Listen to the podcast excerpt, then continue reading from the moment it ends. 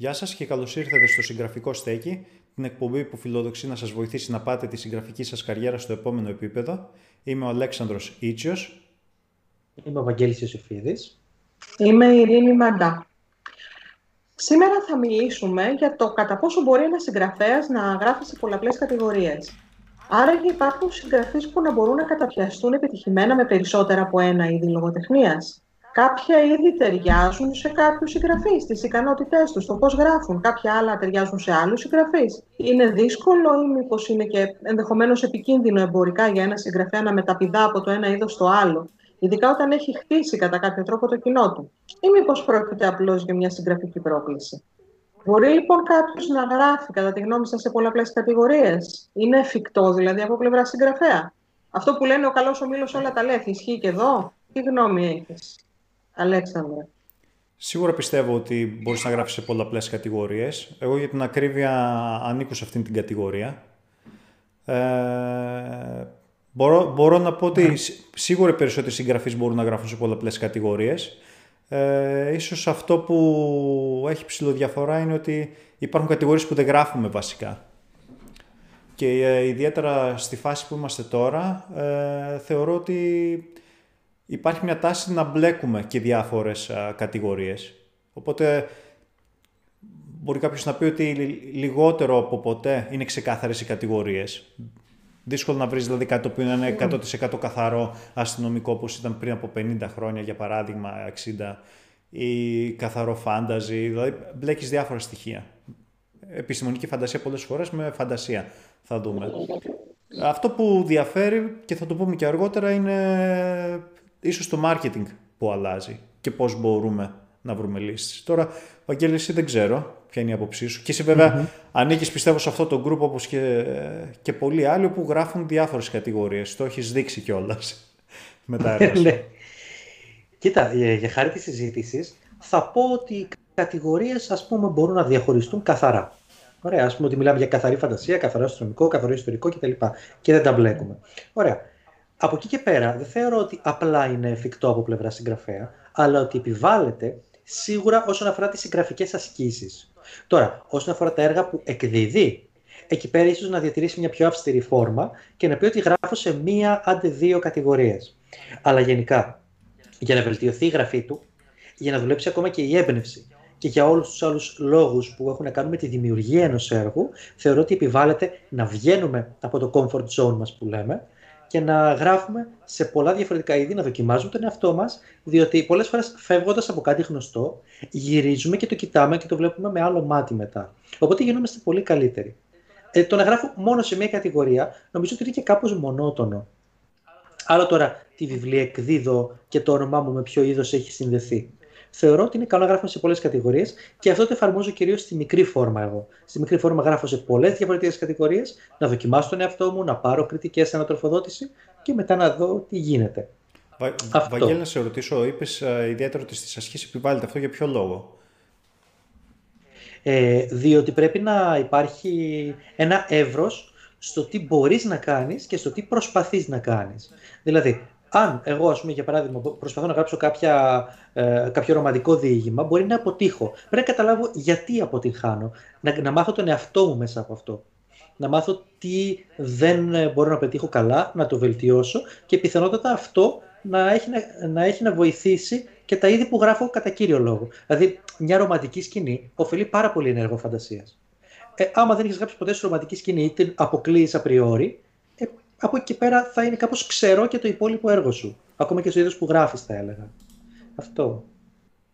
Ε, συμφωνώ απόλυτα ότι στο πλαίσιο το να κάνεις κάποια άσκηση, να δεις πού μπορεί να σου οδηγήσουν οι δυνατότητές σου ή να πειραματιστείς με τις δυνατότητές σου, επιβάλλεται ε, να ε, προσπαθήσεις δηλαδή να καταπιαστείς με διάφορα λογοτεχνικά είδη. Ε, σε μικρή φόρμα είναι πολύ ευκολότερο να γίνει αυτό. Μην ξεχνάμε ότι και η έμπνευση είναι όπως εμείς, έτσι πρέπει να τους γυμνάζουμε να δούμε τι μπορούμε να κάνουμε, να δούμε τι μπορούμε να καταφέρουμε.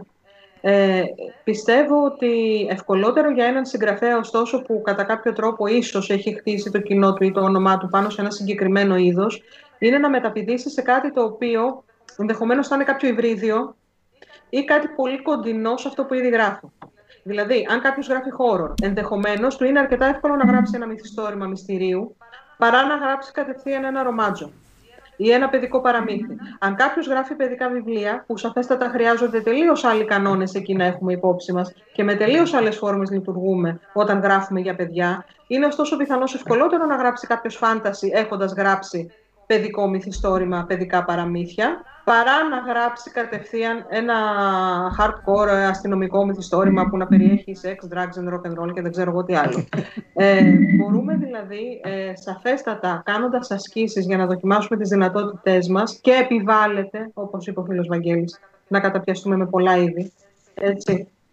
Όμως από εκεί και ύστερα, όταν θα θέλουμε να καταπιαστούμε με κάτι πιο μεγάλο, σε πιο ευρεία κλίμακα, ίσως είναι καλύτερα να μην πάμε κατευθείαν στο τελείως αντίποδα του πράγματος που έχουμε συνηθίσει να γράφουμε. Κάποιος, ας πούμε, που γράφει μόνο φανταστική λογοτεχνία, ακόμα και τα τρία είδη, horror, science fiction, fantasy, ίσως του είναι φοβερά δύσκολο να πάει να γράψει κάτι τελείως mainstream που να έχει και πολιτικό περιεχόμενο, αν θέλετε. Όμως μπορεί να του είναι λίγο ευκολότερο να γράψει ιστορικό μυθιστόρημα. Γιατί το ιστορικό μυθιστόρημα με τη φάνταση είναι, ξέρετε, κοντά. Για παράδειγμα τώρα αυτό. Γιατί το ιστορικό μυθιστόρημα σε μεταφέρει αυτόματα σε έναν άλλο κόσμο από αυτόν τον οποίο ε, έχουμε γύρω μας, από αυτόν ο οποίος μας περιβάλλει. Και, α, για πείτε μου λιγάκι όμως, αν υποθέσουμε ότι γράφουμε σε διαφορετικές κατηγορίες, έχοντας, έχοντας καταφέρει να γράψουμε σε διαφορετικές κατηγορίες, τι πρέπει να προσέξει κάποιος για να διαφημίσει το βιβλίο του; Αν υποθέσουμε ότι το ξέρουν σαν συγγραφέα τρόμου, ξαφνικά γράφει κάτι τελείως διαφορετικό, πώς μπορεί να διαφημίσει το βιβλίο του όταν αλλάζει κατηγορία τόσο δραματικά.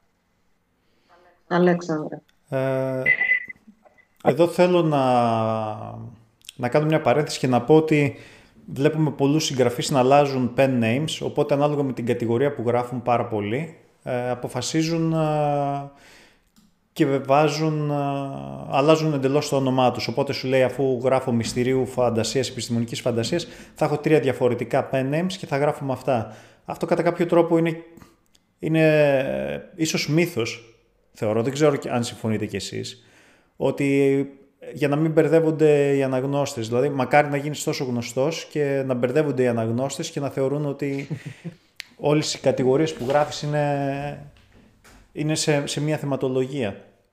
Ε, Κλείνοντας τώρα αυτή την παρένθεση, να πω ότι το, το βασικότερο είναι να μην μπερδεύεις το πώς θα κάνεις το marketing. Δηλαδή, αν έχεις newsletter, ε, να ξέρεις το κοινό στο οποίο απευθύνεις ότι αν, αν τα πρώτα σου βιβλία ήταν fantasy ή harem ή non-harem ή μυστήριο κτλ. δύσκολα θα μεταπηδήσουν αυτοί σε μια άλλη κατηγορία. Οπότε αφενός να ξέρεις ή αν, μπορεί, ή αν έχεις link ή αν έχεις email, newsletter, να τους έχεις διαχωρισμένους κατά κάποιο τρόπο ανάλογα με το τι α, τους ενδιαφέρει. Το άλλο είναι, επειδή συνήθως πολλές φορές συνηθίζουμε σε συγκεκριμένες φόρμες βιβλίων, αυτό τουλάχιστον το έχω δει εγώ, δεν ξέρω Βαγγέλη, εσύ, όπου τα εξώφυλλά μου ίσως να, να μην μπορώ να διαλέξω ακριβώς, είμαι επηρεασμένο από την κύρια κατηγορία που γράφω, έτσι, φαντασία, φαντασία παύλα επιστημονική φαντασία, Οπότε ε, είχα δυσκολία όταν φτιάξαμε το εξώφυλλο με το μυστήριο στο άλικο για το πώς θα, θα είναι. Εν τέλει με ικανοποίησε το αποτέλεσμα, αλλά ήταν πολύ πιο δύσκολο σε σχέση με τα άλλα που είχα συνηθίσει να γράφω για το αγγλόφωνο κοινό που είναι συγκεκριμένη κατηγορία και εκεί το βρήκα ως πρόκληση. Δεν ξέρω εσύ. Κοίταξε, αυτό που λες ε, για τα εξώφυλλα είναι πολύ ενδιαφέρον. Δοκιμαζόμαστε από τα εξώφυλλα όταν ξαφνικά συνειδητοποιούμε ότι άλλο είδος σημαίνει και άλλο είδος εξωφύλλου. Δηλαδή γίνεται πολύ εύκολα διακριτό γιατί μιλάμε για μια εικόνα που είναι μια πολύ διαφορετική από την άλλη εικόνα του άλλου είδους. Οπότε ναι, το καταλαβαίνω αυτό που λες. Ε, και προφανώς μαθαίνουμε και τον εαυτό μας συγγραφικά όταν προσπαθούμε να κάνουμε αυτή την ε, αλλαγή, ας πούμε. Εγώ για το ερώτημα που έθεσε η Ειρήνη, στο οποίο έκανε και το πολύ ωραίο παράδειγμα του horror με παιδικό παραμύθι, δηλαδή ένα ακραίο παράδειγμα που μπορεί να διαφωτίσει πολύ καλά την ε, έννοια αυτή που θέλουμε να προσδιορίσουμε, την αλλαγή συγγραφικού είδους. Ε, έχω να δώσω ένα πολύ καλό παράδειγμα προς μίμηση, τον ε, Βασίλη Παπαθεοδόρου, δεν ξέρω αν το γνωρίζετε. ο οποίος είναι ένας συγγραφέας που έχει κάνει μια σειρά με παιδικά παραμύθια, όπου τα εξώφυλλα είναι πραγματικά σαν παιδικά παραμύθια με ζωάκια κτλ. Ο ίδιος στο Facebook κάνει φοβερό χιούμορ, ε, το οποίο είναι και χιούμορ ε, ανεξαρτήτου ηλικίας, αλλά και ενήλικο χιούμορ, ε, αν μπορούμε να το χαρακτηρίσουμε έτσι. Δηλαδή λίγο πιο σοβαρό και τα λοιπά, πολιτικό ίσως κάποιες φορές. Και ταυτόχρονα ένα βιβλίο του που έχει βραβευτεί, το οποίο έχω διαβάσει, είναι τη, νύχτα που έσβησαν τα αστέρια. Δεν ξέρω αν το, έχετε, αν το ξέρετε. Το οποίο είναι πραγματικά, αν και πλασάρεται για εφηβικό μυθιστόρημα και πολύ συχνά μπορεί να έρθει κοντά ίσως αναγνωστικά με αυτά που έχει γράψει, ε, είναι πολύ όριμο και σοβαρό και σκληρό και εξαιρετικό μεν κατά τη γνώμη μου, αλλά πολύ διαφορετικό από αυτό που πραγματεύονται τα υπόλοιπα βιβλία του.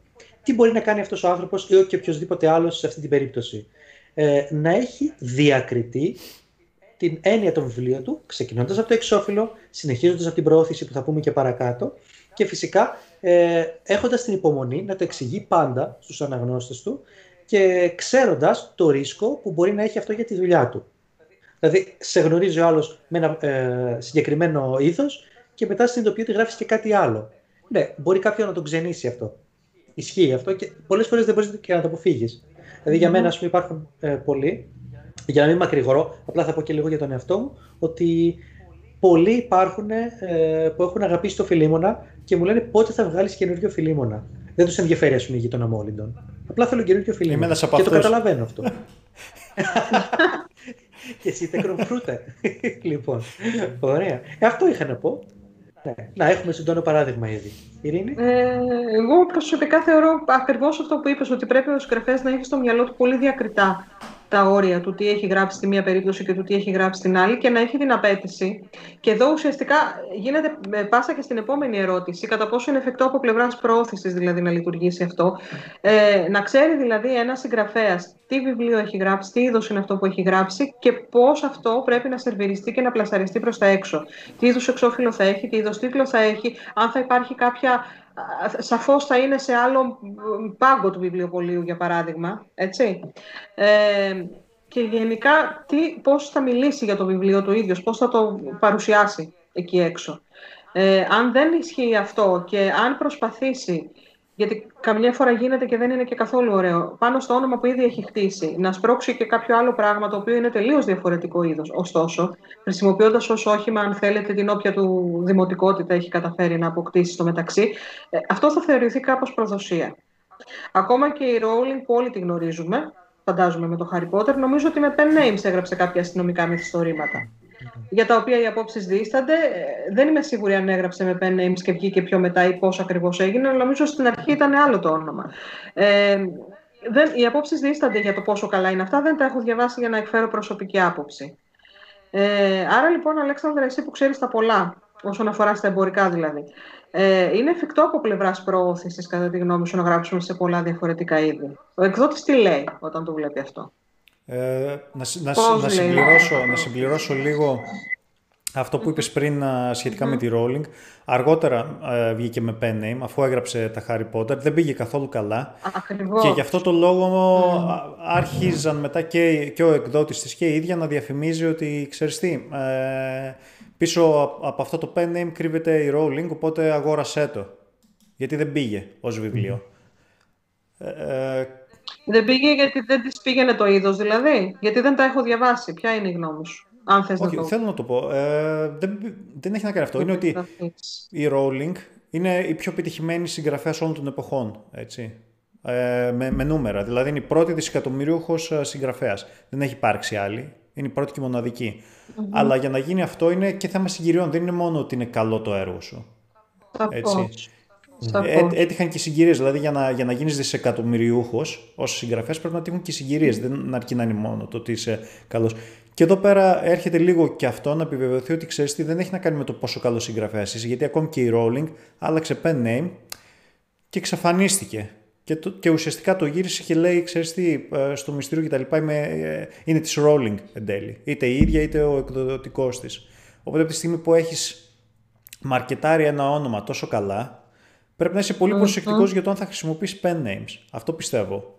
Γιατί Ε, ιδιαίτερα στο αγγλόφωνο κοινό πάνε τα pen names λες και είναι στραγάλια. Δηλαδή βλέπεις άτομα τα οποία ε, γράφουν σε δύο-τρεις κατηγορίες που δεν έχουν και μεγάλες διαφορές πολλές φορές. Έτσι.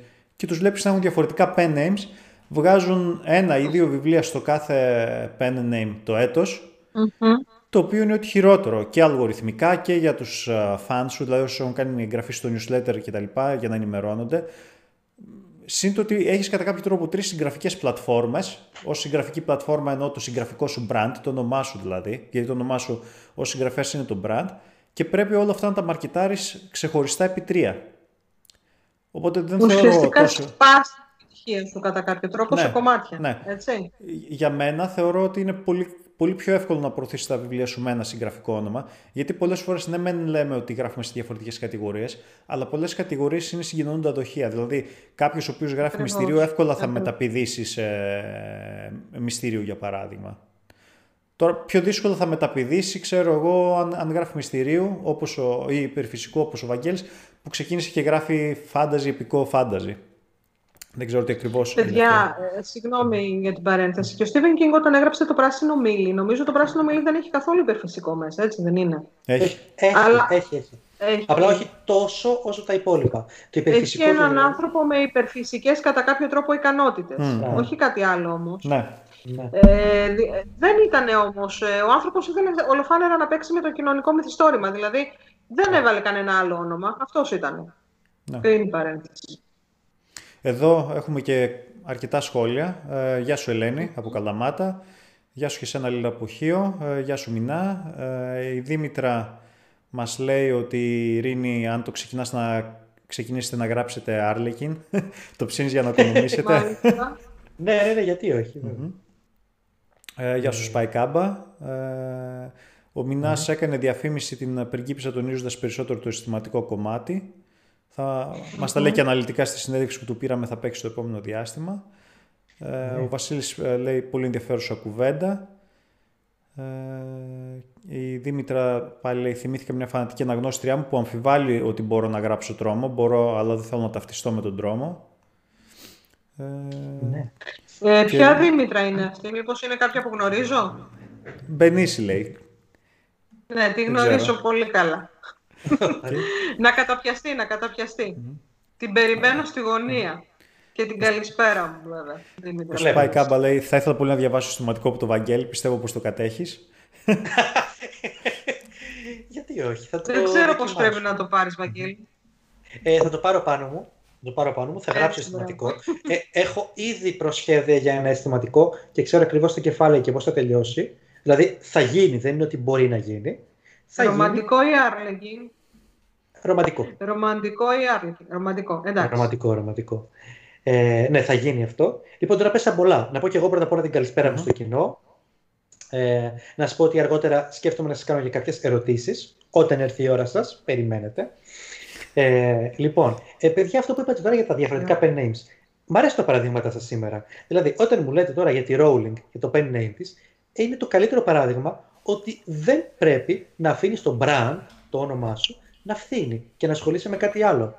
Είναι το brand σου και πρέπει να διαφημίζεις ως κάτι ενιαίο, ένα πράγμα. Έτσι. Δηλαδή, ε, καταλάβαμε ότι η Rowling ε, αναγκάστηκε να κάνει αυτό το τέχνασμα αργότερα για να καλύψει αυτό που αποδείχθηκε ότι ήταν λάθος.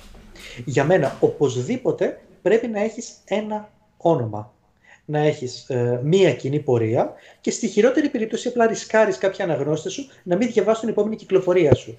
Π.χ. μπορεί να υπάρχουν κάποιοι που θα ταυτιστούν με το φάνταση του Βαγγέλη, με το μυστήριο. Και άμα βγάλω ένα αισθηματικό βιβλίο, ε, απλά να μην το αγοράσουν ή να στεναχωρηθούν. Να πούνε: Εγώ φέτος περίμενα κάτι από το Βαγγέλη που είναι φάνταση, γιατί δεν έβγαλε. Εντάξει. Είναι όμως μια πραγματικότητα και αυτό, παιδιά, την οποία πρέπει να ε, επομπιστούμε όλοι μας. Ε, κατά τα άλλα, εγώ θα ήθελα να το πάω σε ένα άλλο ε, παρεμφερές ε, είδος ας πούμε προώθησης για το YouTube. Τι γίνεται εκεί πέρα; Αυτό μου το έχει πει ο αδερφός μου πάρα πολύ, που είναι πίσω από κάθε προσπάθειά μου στο YouTube, να το πω αυτό δημόσια, ο Ηλίας ο Ιωσήφιδης, ο δίδυμος αδερφός μου. Ε, με έχει βοηθήσει πάρα πολύ στο edit και είναι πάρα πολύ αυστηρός σε θέματα περιεχομένου. Μου λέει, μην τυχόν και ξεκινήσεις και κάνεις 4 και 5 διαφορετικά είδη ε, βίντεο, θα κάθεσαι λέει και θα κάνεις 2 το πολύ 3. Για ποιο λόγο, γιατί λέει το κοινό σου θέλει να βλέπει συγκεκριμένα πράγματα από σένα σε συγκεκριμένο χρονικό διάστημα. Περιμένει κάτι τέτοιο. Άμα βάζεις πολλές διαφορετικές εκπομπές, ουσιαστικά έχεις επιμερίσει το κοινό σου και το, το χάνεις σιγά σιγά. Πολλές φορές μπορεί να το χάσεις άμα το επεκτείνεις πάρα πολύ. Δηλαδή, μέχρι δύο-τρεις εκπομπές λέει είναι normal. Παραπάνω επιμερισμός, όχι. Ε, το ίδιο πιστεύω περίπου συμβαίνει και στα βιβλία. Σίγουρα θα συνδεθεί το όνομά σου με κάποιο συγγραφικό είδος. Σίγουρα μπορείς να παίξεις. Δηλαδή και στο αισθηματικό που θα γράψεις μπορεί να βάλεις λίγο φάνταση. Ή αν γράφεις ιστορικό μυθιστόρημα, να βάλεις και λίγο επιστημονική φαντασία ή εναλλακτική ιστορία. Να μείνεις ε, λίγο πολύ σε παρεμφερή είδη, αλλά ταυτόχρονα μετά και να πειραματιστείς. Απλά να, να μείνεις σε εντελώς ουράνιο τόξο, ας πούμε, υποθέτω. Γράφω τα πάντα, ένα βιβλίο από το καθένα. Εκεί μπορεί να κάνεις μια καλή πορεία, αλλά κανένας αναγνώστη δεν θα μπορεί να ταυτιστεί εντελώς μαζί σου, θα έλεγα. Αυτό. Ε, ακριβώς ε, η γνώμη μου, Βαγγέλη. Ε, μπορούμε δηλαδή να πειραματιστούμε, να πενταπηδήσουμε σε σχετικά κοντινά είδη, αλλά δεν υπάρχει κανένας λόγος να κάνουμε και συγγραφικές ακροβασίες μόνο και μόνο για να αποδείξουμε ότι μπορούμε. Έτσι. Ε, καλύτερα θα ήταν, πιστεύω, η Rowling να πάει να γράψει ό,τι ήθελε να γράψει με το όνομα που είχε κάνει. Με το όνομα που είχε κάνει λέγοντας με την ε, δημοτικότητα και με το κοινό που είχε, υπογράφοντας με το δικό της όνομα και επώνυμο. Έτσι, και πιστεύω θα είχε και καλύτερη πορεία ο πειραματισμός της σε αυτή την περίπτωση. Απλά ίσως δεν ήταν από τις πιο λαμπρές στιγμές της καριέρας της. Ε, πιστεύω ότι κάθε συγγραφέας οφείλει να είναι ε, όχι ακριβώς πιστό στο είδος του, αλλά να μην το προδίδει εξ ολοκλήρου. Με αυτή την έννοια.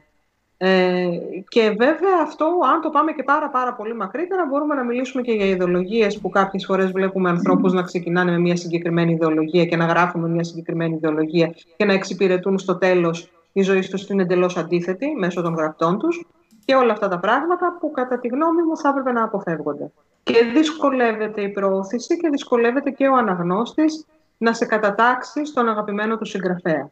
Θα πει, ας πούμε, «Α, μου άρεσε αυτό που έγραψε αυτός, αλλά μετά μας τα χάλασε με το άλλο».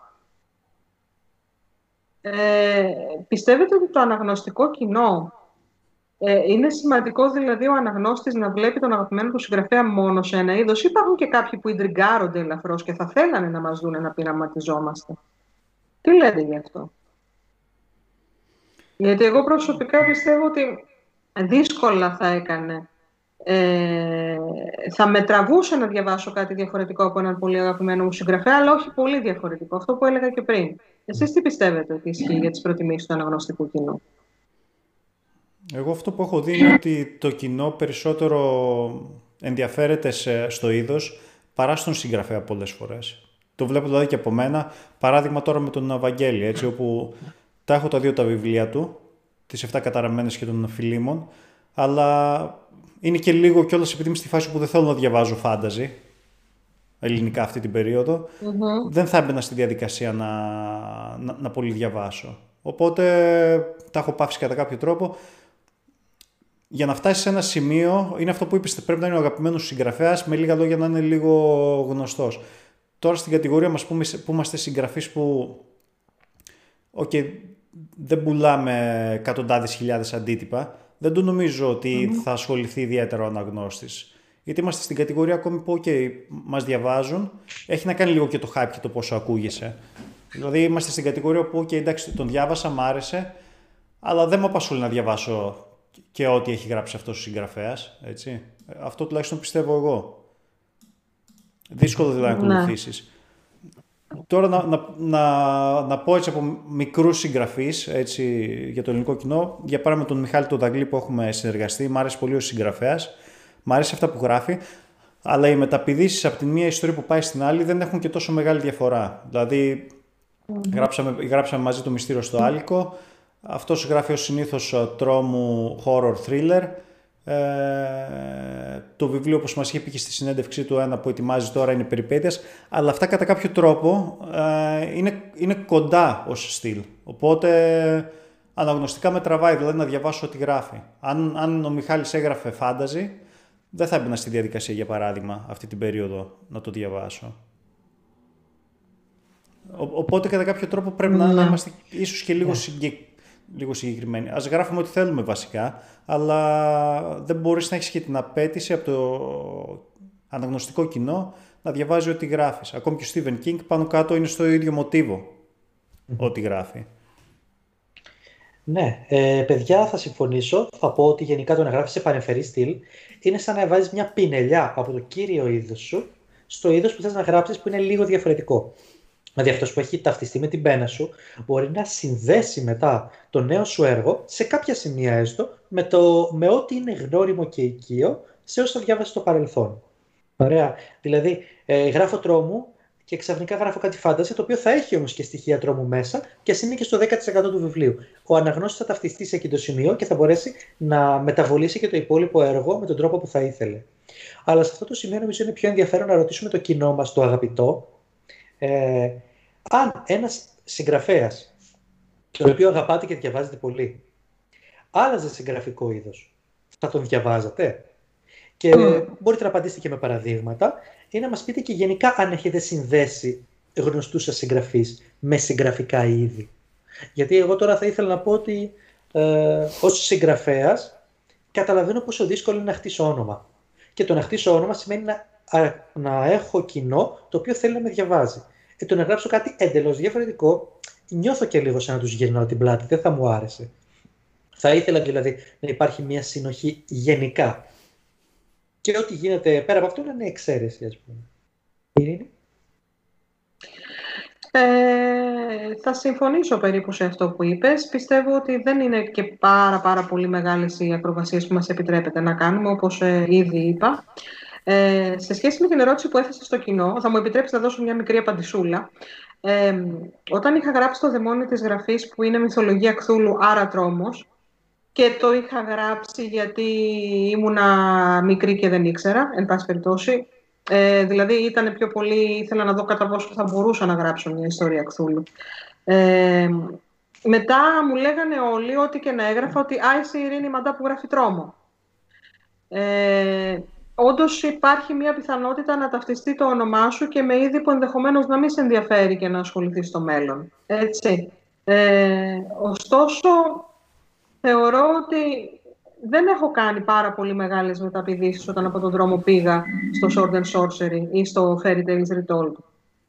Δηλαδή δεν πήγα σε κάτι τελείως άσχετο. Κάτι τελείως, τελείως, τελείως άσχετο είναι πιθανό να μην ενδιαφερόταν κανένας να το διαβάσει. Από την Ειρήνη Μαντά να προτιμούσα να το διαβάσει από τη Λένα Μαντά, αν με καταλαβαίνετε. ε, καλό είναι λοιπόν να έχουμε μία συνέστηση του τι περιμένει περίπου ο, άνθρωπο, ο αναγνώστης μας να διαβάσει από εμάς και όταν κάνουμε τους πειραματισμούς μας να έχουμε την προσωπική μας σφραγίδα σε κάθε κείμενό μας, που να παραπέμπει σε αυτό που είμαστε ουσιαστικά. Σε αυτό στο οποίο μας έχουν αγαπήσει κατά κάποιο τρόπο. Αν και σαφώς δεν μιλάμε για νούμερα σαν των προαναφερθέντων συγγραφέων, αλλά με τις περιορισμένες δυνάμεις μας αυτή τη στιγμή. Ε, έχουμε κάποιον από το κοινό που έχει δώσει κάποια απάντηση στην ερώτηση του Βαγγέλη; Κάποια από τα σχόλια είναι και από τις προηγούμενες συζητήσεις από την Κατερίνα Θεοδόρου. Γεια σου, γεια σου κιόλας, Κατερίνα. Το μόνο που ίσως δεν μπορούμε να γράψουμε είναι ήδη τα οποία αντιπαθούμε. Ε, έχω και παιδικά που θα ήθελα Φωστό. κάποτε να προχωρήσουν. Συμφωνώ και εγώ, έχω παιδικά τα οποία θα ήθελα να προχωρήσουν. Και το είπαμε νομίζω και νωρίτερα ότι κατά κάποιο τρόπο όλοι οι συγγραφείς γράφουμε πολλαπλές κατηγορίες. Απλά είναι κατηγορίες όπου δεν θέλουμε να γράψουμε αυτό. Ε, γεια σου και σε σένα Ιωάννη. Ε, ο Νίκος Σιράκης λέει ανάλογα τον αναγνώστη πιστεύω οι περισσότεροι δεν θα θέλουν να φύγουν από το γνωστό και εγώ συμφωνώ.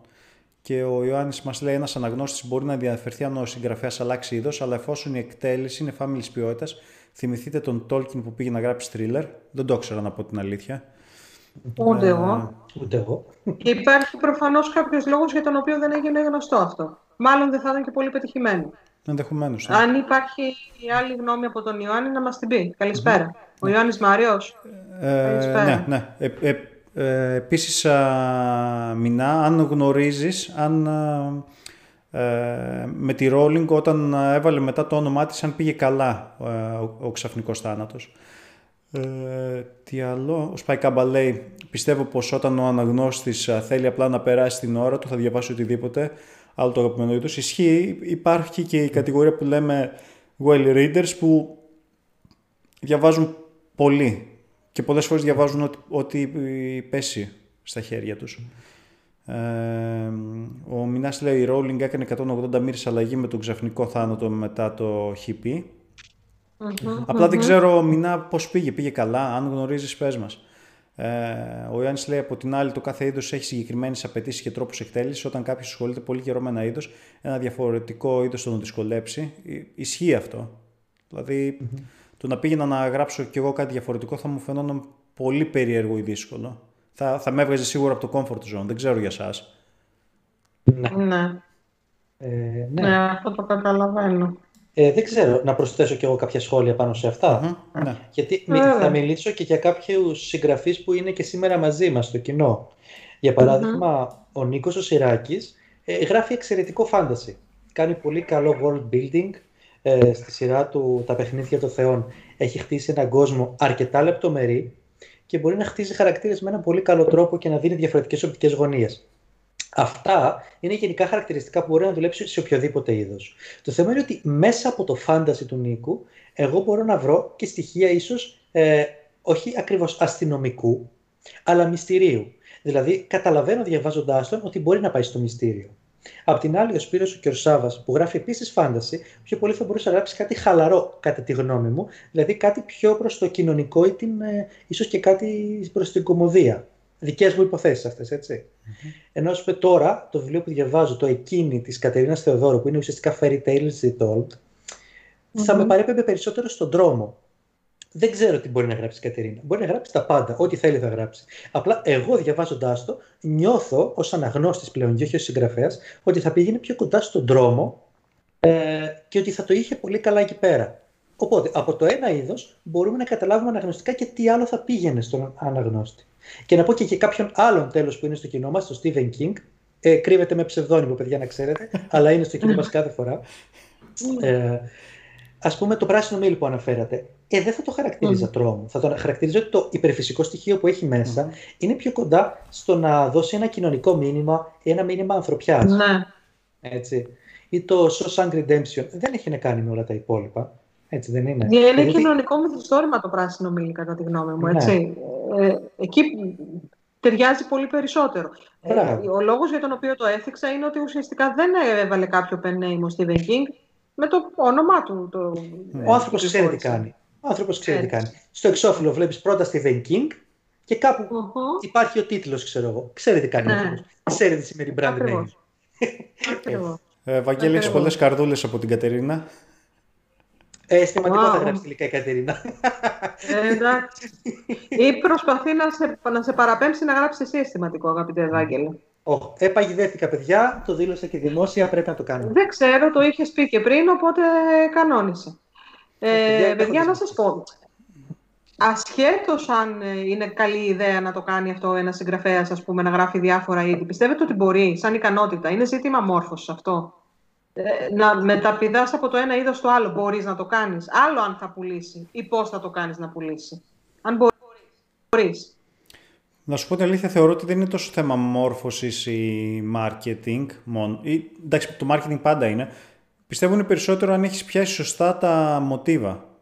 Ή, ή τρόπε, όπως τα λέω εγώ. τα τρόπε, ναι. Έτσι, τα τρόπες. Οπότε αυτό πιστεύω ότι είναι το βασικό. Αν έχεις πιάσει τα, τα μοτίβα, μπορείς να μεταπηδήσεις, γιατί κατά κάποιο τρόπο η τεχνική για να γράψεις ένα βιβλίο και το τι περιμένεις, είναι σε όλα τα είδη σχεδόν το ίδιο. Τουλάχιστον στα είδη που έχω πιάσει εγώ δεν βλέπω μεγάλες διαφορές. Ή με άλλους συγγραφείς που μιλάω δεν βλέπω μεγάλες διαφορές στο πώς θα, θα δομήσεις ε, το outline στην αρχή, την, την δομή με λίγα λόγια και το πώς θα το στήσεις παραπέρα. Αλλά σίγουρα έχει μεγάλη διαφορά στα μοτίβα. Αν δηλαδή δεν τα πετύχεις εκεί πέρα, δεν θα βγει καλό αποτέλεσμα. Δεν ξέρω, Βαγγέλη, εσύ;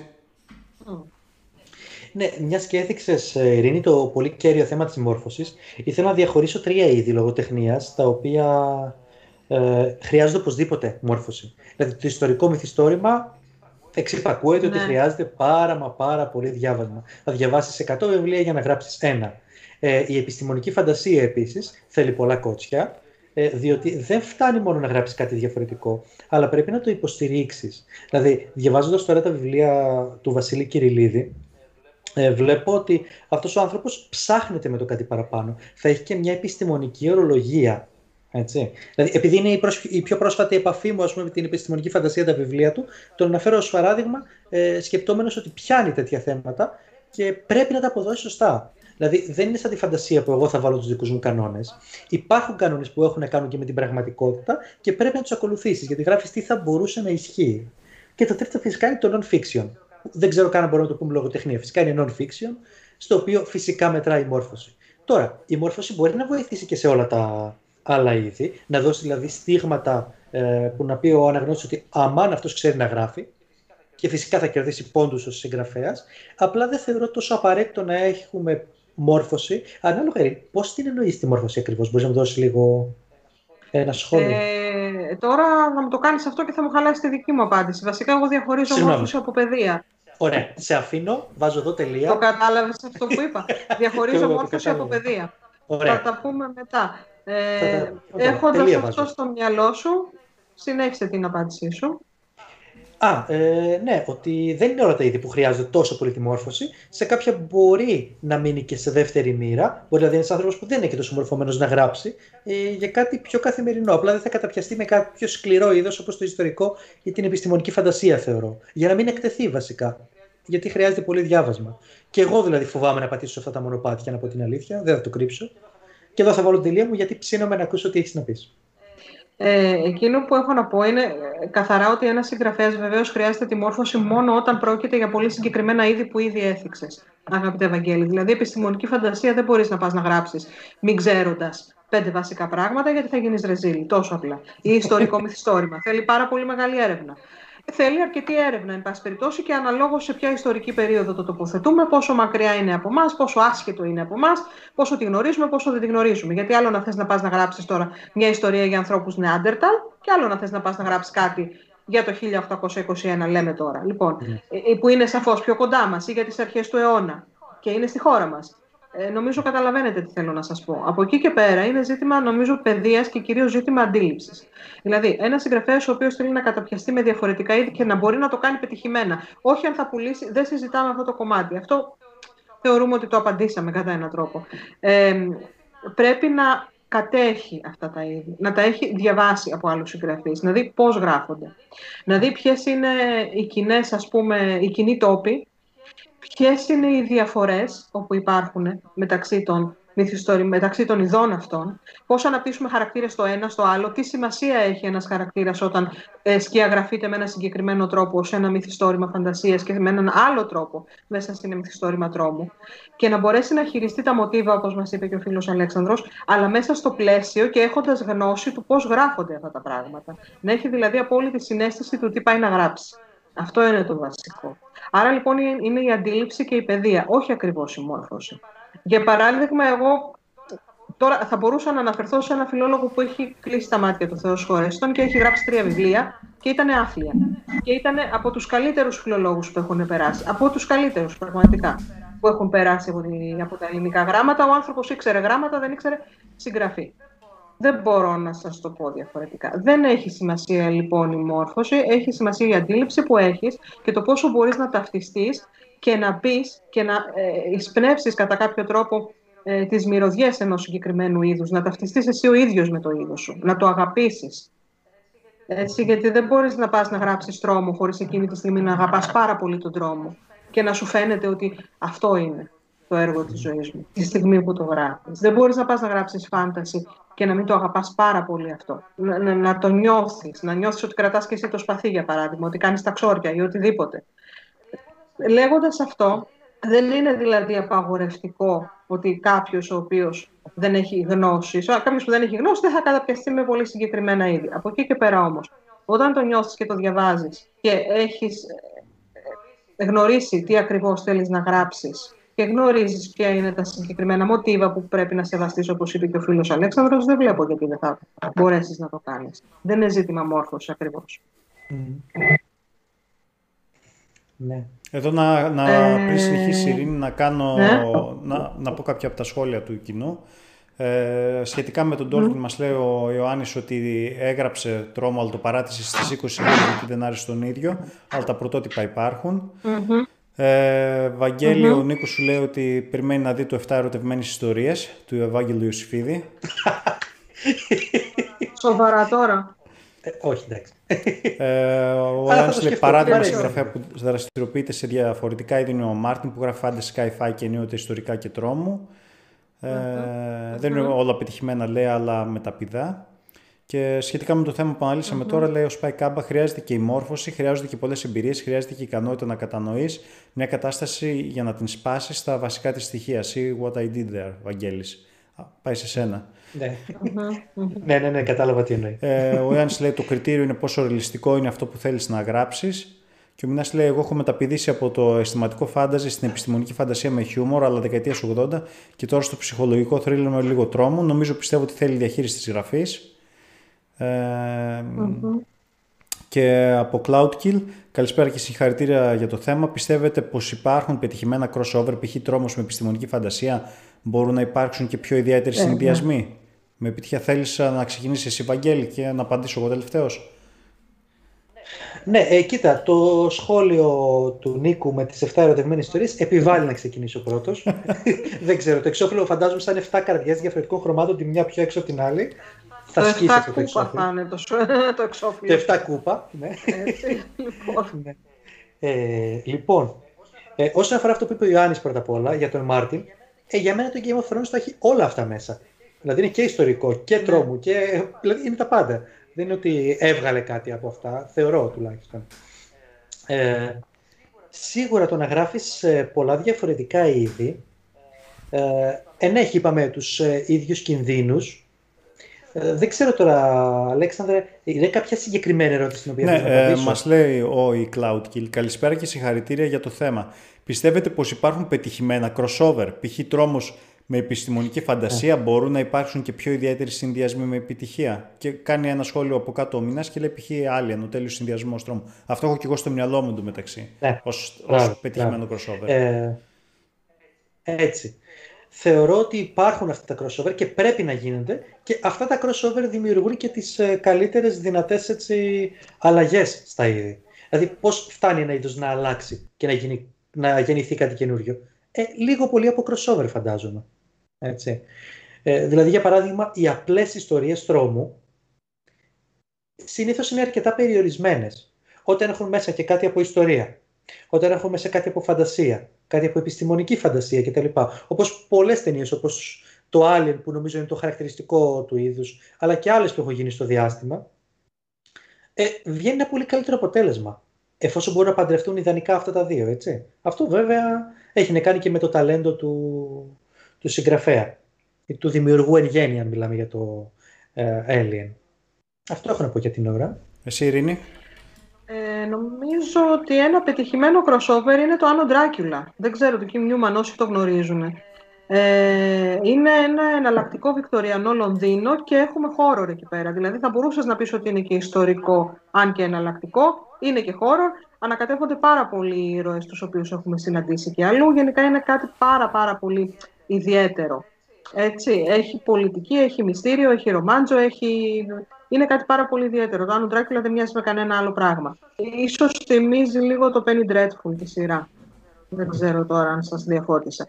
Ε, υπάρχουν, σαφώς το Alien, υπάρχουν πάρα πολύ πετυχημένα crossovers και όντως αυτά είναι τα οποία μας καθοδηγούν και στα καινούργια είδη, έτσι. Γιατί το fantasy δεν είναι πια αυτό που ήταν στην εποχή του Tolkien. Το fantasy έχει γίνει ε, Game of Thrones, ε, έχει γίνει ε, η τριλογία της ε, σπασμένης αυτοκρατορίας, αν το μεταφράζω σωστά, του Mark Lawrence, Broken Empire. Αυτό ε, είναι μετακαταστροφικό, δυστοπικό και φάνταση.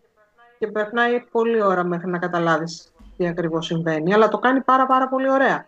Ε, νομίζω ότι είναι δύσκολο το crossover, αλλά είναι κάτι το οποίο επιβάλλεται να εξερευνήσουμε για τον απλούστατο λόγο ότι δεν μπορούμε να μένουμε στα ίδια και στα ίδια. Έτσι. Αν θέλουμε να γράψουμε πρωτότυπες ιστορίες, για να σας παραπέμψω και στο παλιό βίντεο, που είχαμε καλεσμένο το θεμάτο μας στα κούρη, πολύ ωραία εκπομπή, ε, επιβάλλεται να δούμε αν μπορούμε να συνδυάσουμε πράγματα. Και όχι μόνο δύο είδη ενδεχομένως. Συμφωνώ και εγώ. Σίγουρα υπάρχουν πετυχημένα crossover. Το Έλλην είναι το πρώτο που μου έρχεται. Όπου μιλάμε τώρα για δύο διαφορετικά είδη. Κατά κάποιο τρόπο όμως, ίσως η επιστημονική φαντασία μπορείς εύκολα να συνδυάσεις τον τρόμο και το μυστήριο, γιατί υπάρχει όλο αυτό το σκοτάδι Οπότε δημιουργεί αυτή την ευκολία. Δεν έχω δει, για παράδειγμα, τόσα πολλά ε, fantasy τρόμου παράλληλα. Δεν μου έρχεται κάποιος στο μυαλό τουλάχιστον. Ε, σίγουρα πολλά ανερχόμενα είδη που είναι γύρω στα 50 αυτή τη στιγμή κάτω από την ομπρέλα του speculative fiction, τα οποία πολλά από αυτά είναι crossovers ή έχουν, έχουν κάποιο pivot, όπως έχω πει και σε προηγούμενες εκπομπές, δεν θα δεις αυτή τη στιγμή εκδοτικούς να εκδίδουν steampunk, εκδίδουν solarpunk για παράδειγμα. Το οποίο συνδυάζει μαζί την κλιματική αλλαγή μαζί με την τεχνολογία, το δυστοπικό κτλ. Δηλαδή τρεις-τέσσερις κατηγορίες μαζί. Ε, εγώ πολύ ενδεικτικό παράδειγμα ε, βιβλίου που έχει παντρέψει παιδιά ίσως 7-8 κατηγορίες είναι το Gideon the, the Ninth. Είναι από την Tamsir Muir, κάπως έτσι λέγεται. Ήταν υποψήφιο για Nebula, για την πρώτη θέση Nebula. Ε, είναι μόνο στα αγγλικά προφανώς, δεν έχει μεταφραστεί. Το οποίο είναι μυστηρίου, συνδυάζει ε, οι, οι πρωταγωνιστές όλοι είναι νεκρομάντες, δηλαδή συνδυάζει το φάνταση, όπου πάνε με τα στρόπλιά τους σε έναν άλλον πλανήτη να λύσουν ένα μυστήριο. Χοντρικά να σας το πω έτσι. Όπου τα συνδυάζει τόσο τέλεια. Δηλαδή έχει πέσει τρομερή δουλειά και ξέρεις καθώς το ακούς λες πρέπει να είναι η απόλυτη πατάτα και ήταν αυτό που προτάθηκε στο 2020 για βραβείο Nebula. Δεν ξέρω αν το πήρε κιόλας δεν, δεν θυμάμαι γιατί δεν το παρακολούθησα μετά, ε, γυναίκα συγγραφέας κιόλας, το οποίο πραγματικά ήταν εκπληκτικό. Έχει μαζί και romance, lesbian romance, γιατί είναι λεσβία η συγγραφέας, όπου σου λέω, δηλαδή ε, μπερδεύει 7 διαφορετικά ε, είδη, με τα τρία πιο κύρια να είναι επιστημονική φαντασία, φαντασία και μυστηρίου, και, δηλαδή έχει και λίγο τρόμο, έχει λίγο ρομάτζο κτλ. Τα οποία τα παντρεύει τέλεια. Πολύ καλό craftsmanship. Κοίτα. Εδώ θα πω κάτι το οποίο έπρεπε να το, έπρεπε να το είχαμε θυμηθεί να το αναφέρουμε. Μην το, μη, του, του Τζιν Γουλφ το έργο, το βιβλίο του Νέου Ήλιου, παιδιά. Η σκιά του βασανιστή. Ε, αυτό είναι φάνταση επιστημονικής φαντασίας. Είναι δυστοπικό. Έχουμε δηλαδή έναν κόσμο που είναι μετά από όταν προσπάθησαν οι άνθρωποι να πάνε στα άστρα και σχεδόν πεθαίνει ο ήλιος, είμαστε τόσο προχωρημένοι ας πούμε, ε, τόσο προχωρημένοι στο χρόνο και παράλληλα τόσο πρωτόγονοι και τόσο μεσε, μεσαιωνικοί και έχει και χώρο μέσα, τρόμο. Ε, ε, απίστευτο βιβλίο. Έχει και θρησκευτικό τρόμο κατά κάποιο τρόπο, έχει και χρονικά παράδοξα, έχει ό,τι θέλετε. Η Τζιν Γουλφ, το βιβλίο του Νέου Ήλιου είναι τετραλογία. Η σκιά του βασανιστή έχει κυκλοφορήσει νομίζω μετάφραση του Αρβανίτη από τις εκδόσεις τρίτων. Αλλά εδώ με ερωτηματικό. Το, το έχω αγοράσει. Θυμήθηκα και το τώρα δεύτερο. Το, το, το, πετράδι του συμφιλιωτή. Και το πετράδι του συμφιλιωτή είναι το δεύτερο. Έχω την εντύπωση ότι τα υπόλοιπα δεν έχουν μεταφραστεί. Νομίζω ότι οι εκδόσεις είναι τρίτο. Νομίζω ότι ο μεταφραστής είναι ο Δημήτρης Αρβανίτη. Δεν θυμάμαι. Το, το έχω διαβάσει για αυτό που λες. Ήταν, ήταν πολύ καλά ε, ο συνδυασμός. Και δύσκολο βιβλίο. Δύσκολο. Ε, ήθελα να πω κάτι άλλο εδώ πέρα. Επειδή Αλέξανδρα είπες πριν, δεν μπορώ να φανταστώ εύκολα ένα fantasy horror ε, ουσιαστικά όταν το horror που είναι σε, μια, σε ένα σημείο και το fantasy έρχονται να ταυτιστούν, δεν έχεις ακριβώς ούτε fantasy ούτε horror. Για παράδειγμα, το είδος του Green Dark, για το οποίο σίγουρα μπορεί να μας πει καλύτερα ο Νίκος Σιράκης από το chat, ε, είναι στην ουσία fantasy horror. Έχει στοιχεία horror μέσα σε fantasy, έχει στοιχεία mm. fantasy μέσα σε horror αντίστοιχα. Δηλαδή, και από το που ονομάζουμε ένα είδος με ένα διαφορετικό τρόπο, έχει γεννηθεί αυτό το πάντρεμα. Το Dark Fantasy ισχύει. Δηλαδή που στην αρχή δεν έχει όνομα και Ισχύει το Dark Fantasy που λες. Να κάνω, ναι. να ναι, κάνω μια παρένθεση. Ε, νομίζω ότι το fantasy, ειδικά κάποια συγκεκριμένα, καλά το dark fantasy, το sword and sorcery, είναι, είναι χώρο. Έτσι. Απλά δεν συμβαίνουν στην πολυκατοικία σου, συμβαίνουν σε ένα mm. φανταστικό κόσμο. Γιατί ο έρωτας αντιμετωπίζει τέρατα, διαβόλους, δηλαδή mm. είναι χώρο. Έτσι. Απλά είναι άλλο το setting. Άρα νομίζω ότι είναι και πολύ σχετικά αυτά τα δύο είδη, όχι αντίθετα. Ε, να... Και στη φάνταση βέβαια μπορείς να διαχειριστείς καλά και σεξουαλικές σκηνές, ναι. έτσι θα μας πει εδώ πέρα με το χάρη μου ο αγαπητός άλλος. Έχουμε κάποια σχόλια για crossovers, πριν σας πω. Ναι. Ο Spike Κάμπα λέει, σε πολλά anime μπορείς ουσιαστικά να δεις crossover, περιπέτεια, περιπέτεια δράμα, κομμωδία, παράδειγμα όπως το One Piece, συμφωνώ. Εγώ γι' αυτό το λόγο διαβάζω σε επιτοπλίστου light novels, όπου για κάποιο μυστήριο τρόπο οι Ιάπωνες τα παντρεύουν όλα πολύ καλά. Δηλαδή μπαίνεις μέσα και σου λέει τι κατηγορία είναι και βλέπεις 7-8 κατηγορίες στο καθένα. Ισχύει αυτό. Ε, ο Μινάς λέει League of Extraordinary Gentlemen του Alan Moore, ναι. Ε, Η ναι. Αστροπύλη λέει του 2001. Ε, παίζει με τον δρόμο και προξενεί το απόλυτο γνωστό. Και ο Ιωάννης λέει παράδειγμα crossover επιτυχημένο για μένα είναι το timeline του Michael Crichton που είναι ταυτόχρονα ιστορικό μυθιστόρημα και επιστημονική φαντασία ενώ έχει στοιχεία τρόμου. Δεν ξέρω αν το έχω διαβάσει, δεν ξέρω εσείς αν το διαβάσετε. Αλλά ακούγεται πολύ ενδιαφέρον. Και συμπληρώνει ο Σπάι Κάμπα, ακόμη και τα βιβλία του Ούρτζα Σάγκα από το Magic the Gathering συνδυάζει steampunk και high fantasy και επιστημονική φαντασία με καλά αποτελέσματα. Και μας λέει ο Βασίλης ο Κυριλίδη, έχασα 5 λεπτά από την κουβέντα. Αν δεν έχει αναφερθεί, νομίζω το Ήλιον του Σίμον συνδυάζει επιστημονική φαντασία με ηρωική φαντασία. Ναι. ναι. Άλλο, άλλο ναι, βιβλίο ναι, ναι. αυτό. Το είχα διαβάσει παλιά. Ισχύει, ισχύει. Α, για τον Βασίλη τον Κυριλίδη να πω ότι γενικά θεωρώ ότι κάνει πολύ καλή διαχείριση της επιστημονικής φαντασίας με το ανθρώπινο στοιχείο. Δηλαδή δεν βασίζεται τόσο πολύ στην έννοια της μηχανής, όσο στο ανθρώπινο στοιχείο. Δηλαδή κάνει και ο ίδιος πολύ καλά crossovers, κατά τη γνώμη μου τουλάχιστον, σε θέματα κοινωνικά, ίσως και ρομαντικά, μαζί με την επιστημονική φαντασία. Για μένα αυτό είναι επιτυχημένο crossover ως αναγνώστη. Παρατηρούμε λοιπόν ότι η επιστημονική φαντασία ενδεχομένως να είναι πιο κοντά στο κοινωνικό μυθιστόρημα ή στο μυθιστόρημα που μπορεί να ασκήσει κοινωνική κριτική. Ε. Μία παρένθεση αυτό. ναι, φαντάζομαι. Από ότι ο τρόμο ή η φάνταση. Ε, να απαντήσω εγώ πρώτος, Αλέξανδρε, έχεις δεν, έχω, δεν έχω να συμπληρώσω κάτι, να κάνω κάποιο σχόλιο. Είσαι πιο αρμόδιος να απαντήσεις. Ε, θεωρώ ότι γενικά πολλοί συγγραφείς, παρά το είδος που γράφουν, θέλουν να περάσουν κοινωνικά μηνύματα γιατί Mm. Καλός ή κακός, πρέπει να επιστρέφουμε και λίγο στην πραγματικότητα οι συγγραφεί, να βλέπουμε τι γίνεται γύρω μας. Ξεφεύγουμε, ας πούμε, λίγο με το φάνταση, ξεφεύγουμε ίσως με την επιστημονική φαντασία, αλλά πάντα θέλουμε να περάσουμε και κάποια κοινωνικά μηνύματα, ε, τα οποία οδηγούν σε ένα ποσοστιαίο άνοιγμα προς το κοινωνικό μυθιστόρημα, ίσως. Δεν ξέρω αν σε καλύπτω, Ειρήνη, με αυτό που λέω. Ναι, αλλά ε, γιατί θεωρώ ότι κάποιος ο οποίος θέλει να γράψει επιστημονική φαντασία ε, μοιραία πρέπει να κοιτάξει τι συμβαίνει γύρω του και λέγοντας αυτό να δει πού είναι η τεχνολογία και πού είναι ο άνθρωπος σε σχέση με την τεχνολογία. Άρα, μπαίνοντας σε αυτό το τρυπάκι, θα θέσει μοιραία και κάποια ερωτήματα που θα τον οδηγήσουν σε κάποια ενδεχομένως ε, άλλου είδους κοινωνική αναζήτηση ή αναθεώρηση των πραγμάτων. Μην ξεχνάμε τα πιο διάσημα έργα επιστημονικής φαντασίας, σαν το 1984, το θαυμαστό καινούριο κόσμο και όλα αυτά τα πράγματα. Οδεύοντας σιγά σιγά προς το τέλος, θα σας κάνω μία ακόμα ερώτηση ε, πιστεύετε πως ένας συγγραφέας που ξεκινάει την καριέρα του, που κάνει τον τεμπούτο του, ε, είναι καλά να γράφει πρώτα ένα-δυο μυθιστορήματα σε ένα συγκεκριμένο είδος και μετά αν είναι να κάνει τον πειρασματισμό του ή να... Το...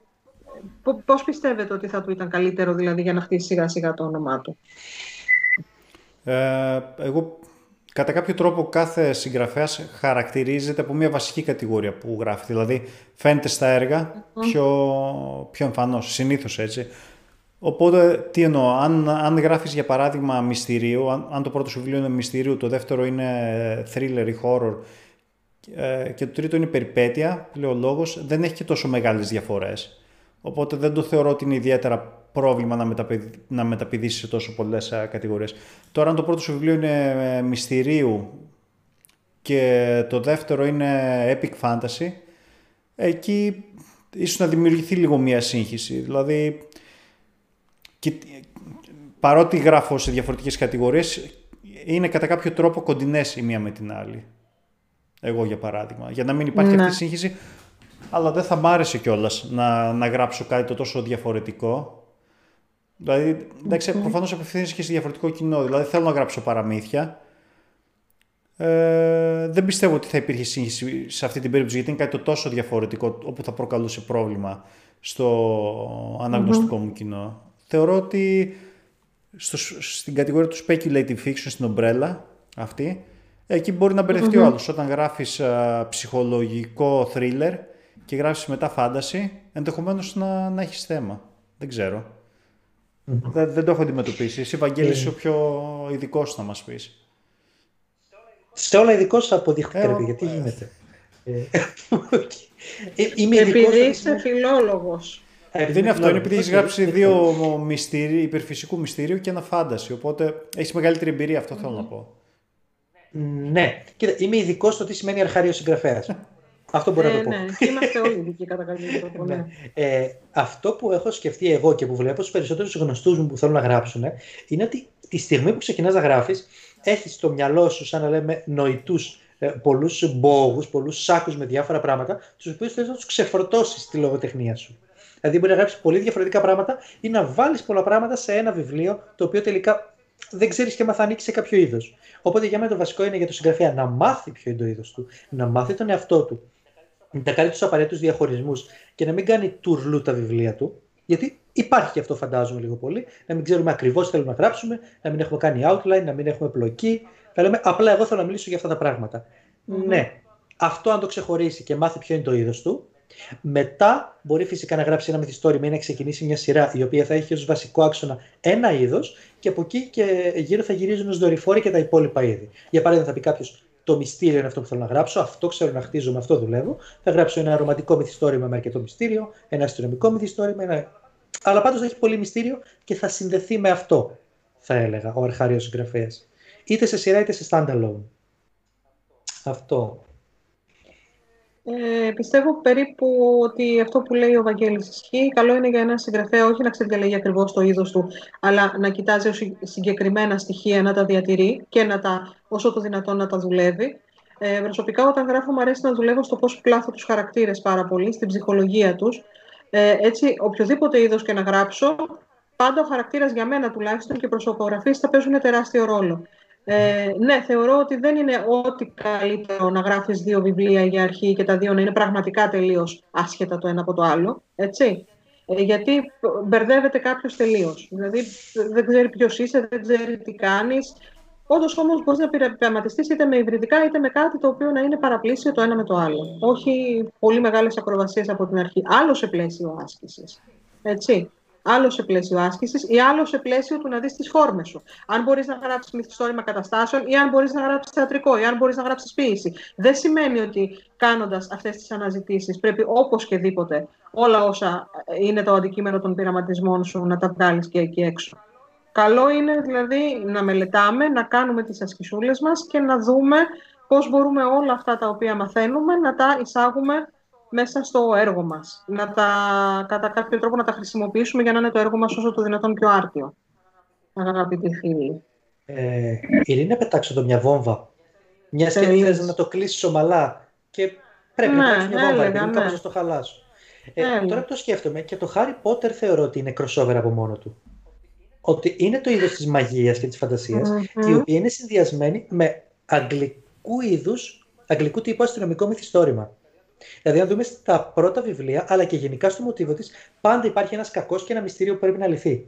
Το οποίο δεν το βλέπουμε σε άλλα στοιχεία, σε άλλα έργα που έχουν να κάνουν με μαγεία ή με σχολές, ακαδημίες μαγεία κτλ. Δηλαδή, έτσι όπως το σκέφτομαι, αν το δούμε ξέχωρα από τη ναι. μαγεία, μπορεί να πει ότι είναι ένα αστυνομικό μυθιστόρημα, στο οποίο ψάχνει τον κακό. Και είναι πολύ σημαντικό στοιχείο. Όσον αφορά στη φόρμα, θα μπορούσαμε να το πούμε. Αυτό δεν, ήταν και τόσο φοβερή, δεν ήταν και τόσο φοβερή βόμβα, αγαπητέ. Εγώ πραγματικά περίμενα ότι θα μας κάνεις κάποια ε, κάποια ανακοίνωση. Δηλαδή τώρα εντάξει, δεν είναι εγώ. Και πάω για Νόμπελ, ας πούμε, κάτι τέτοιο.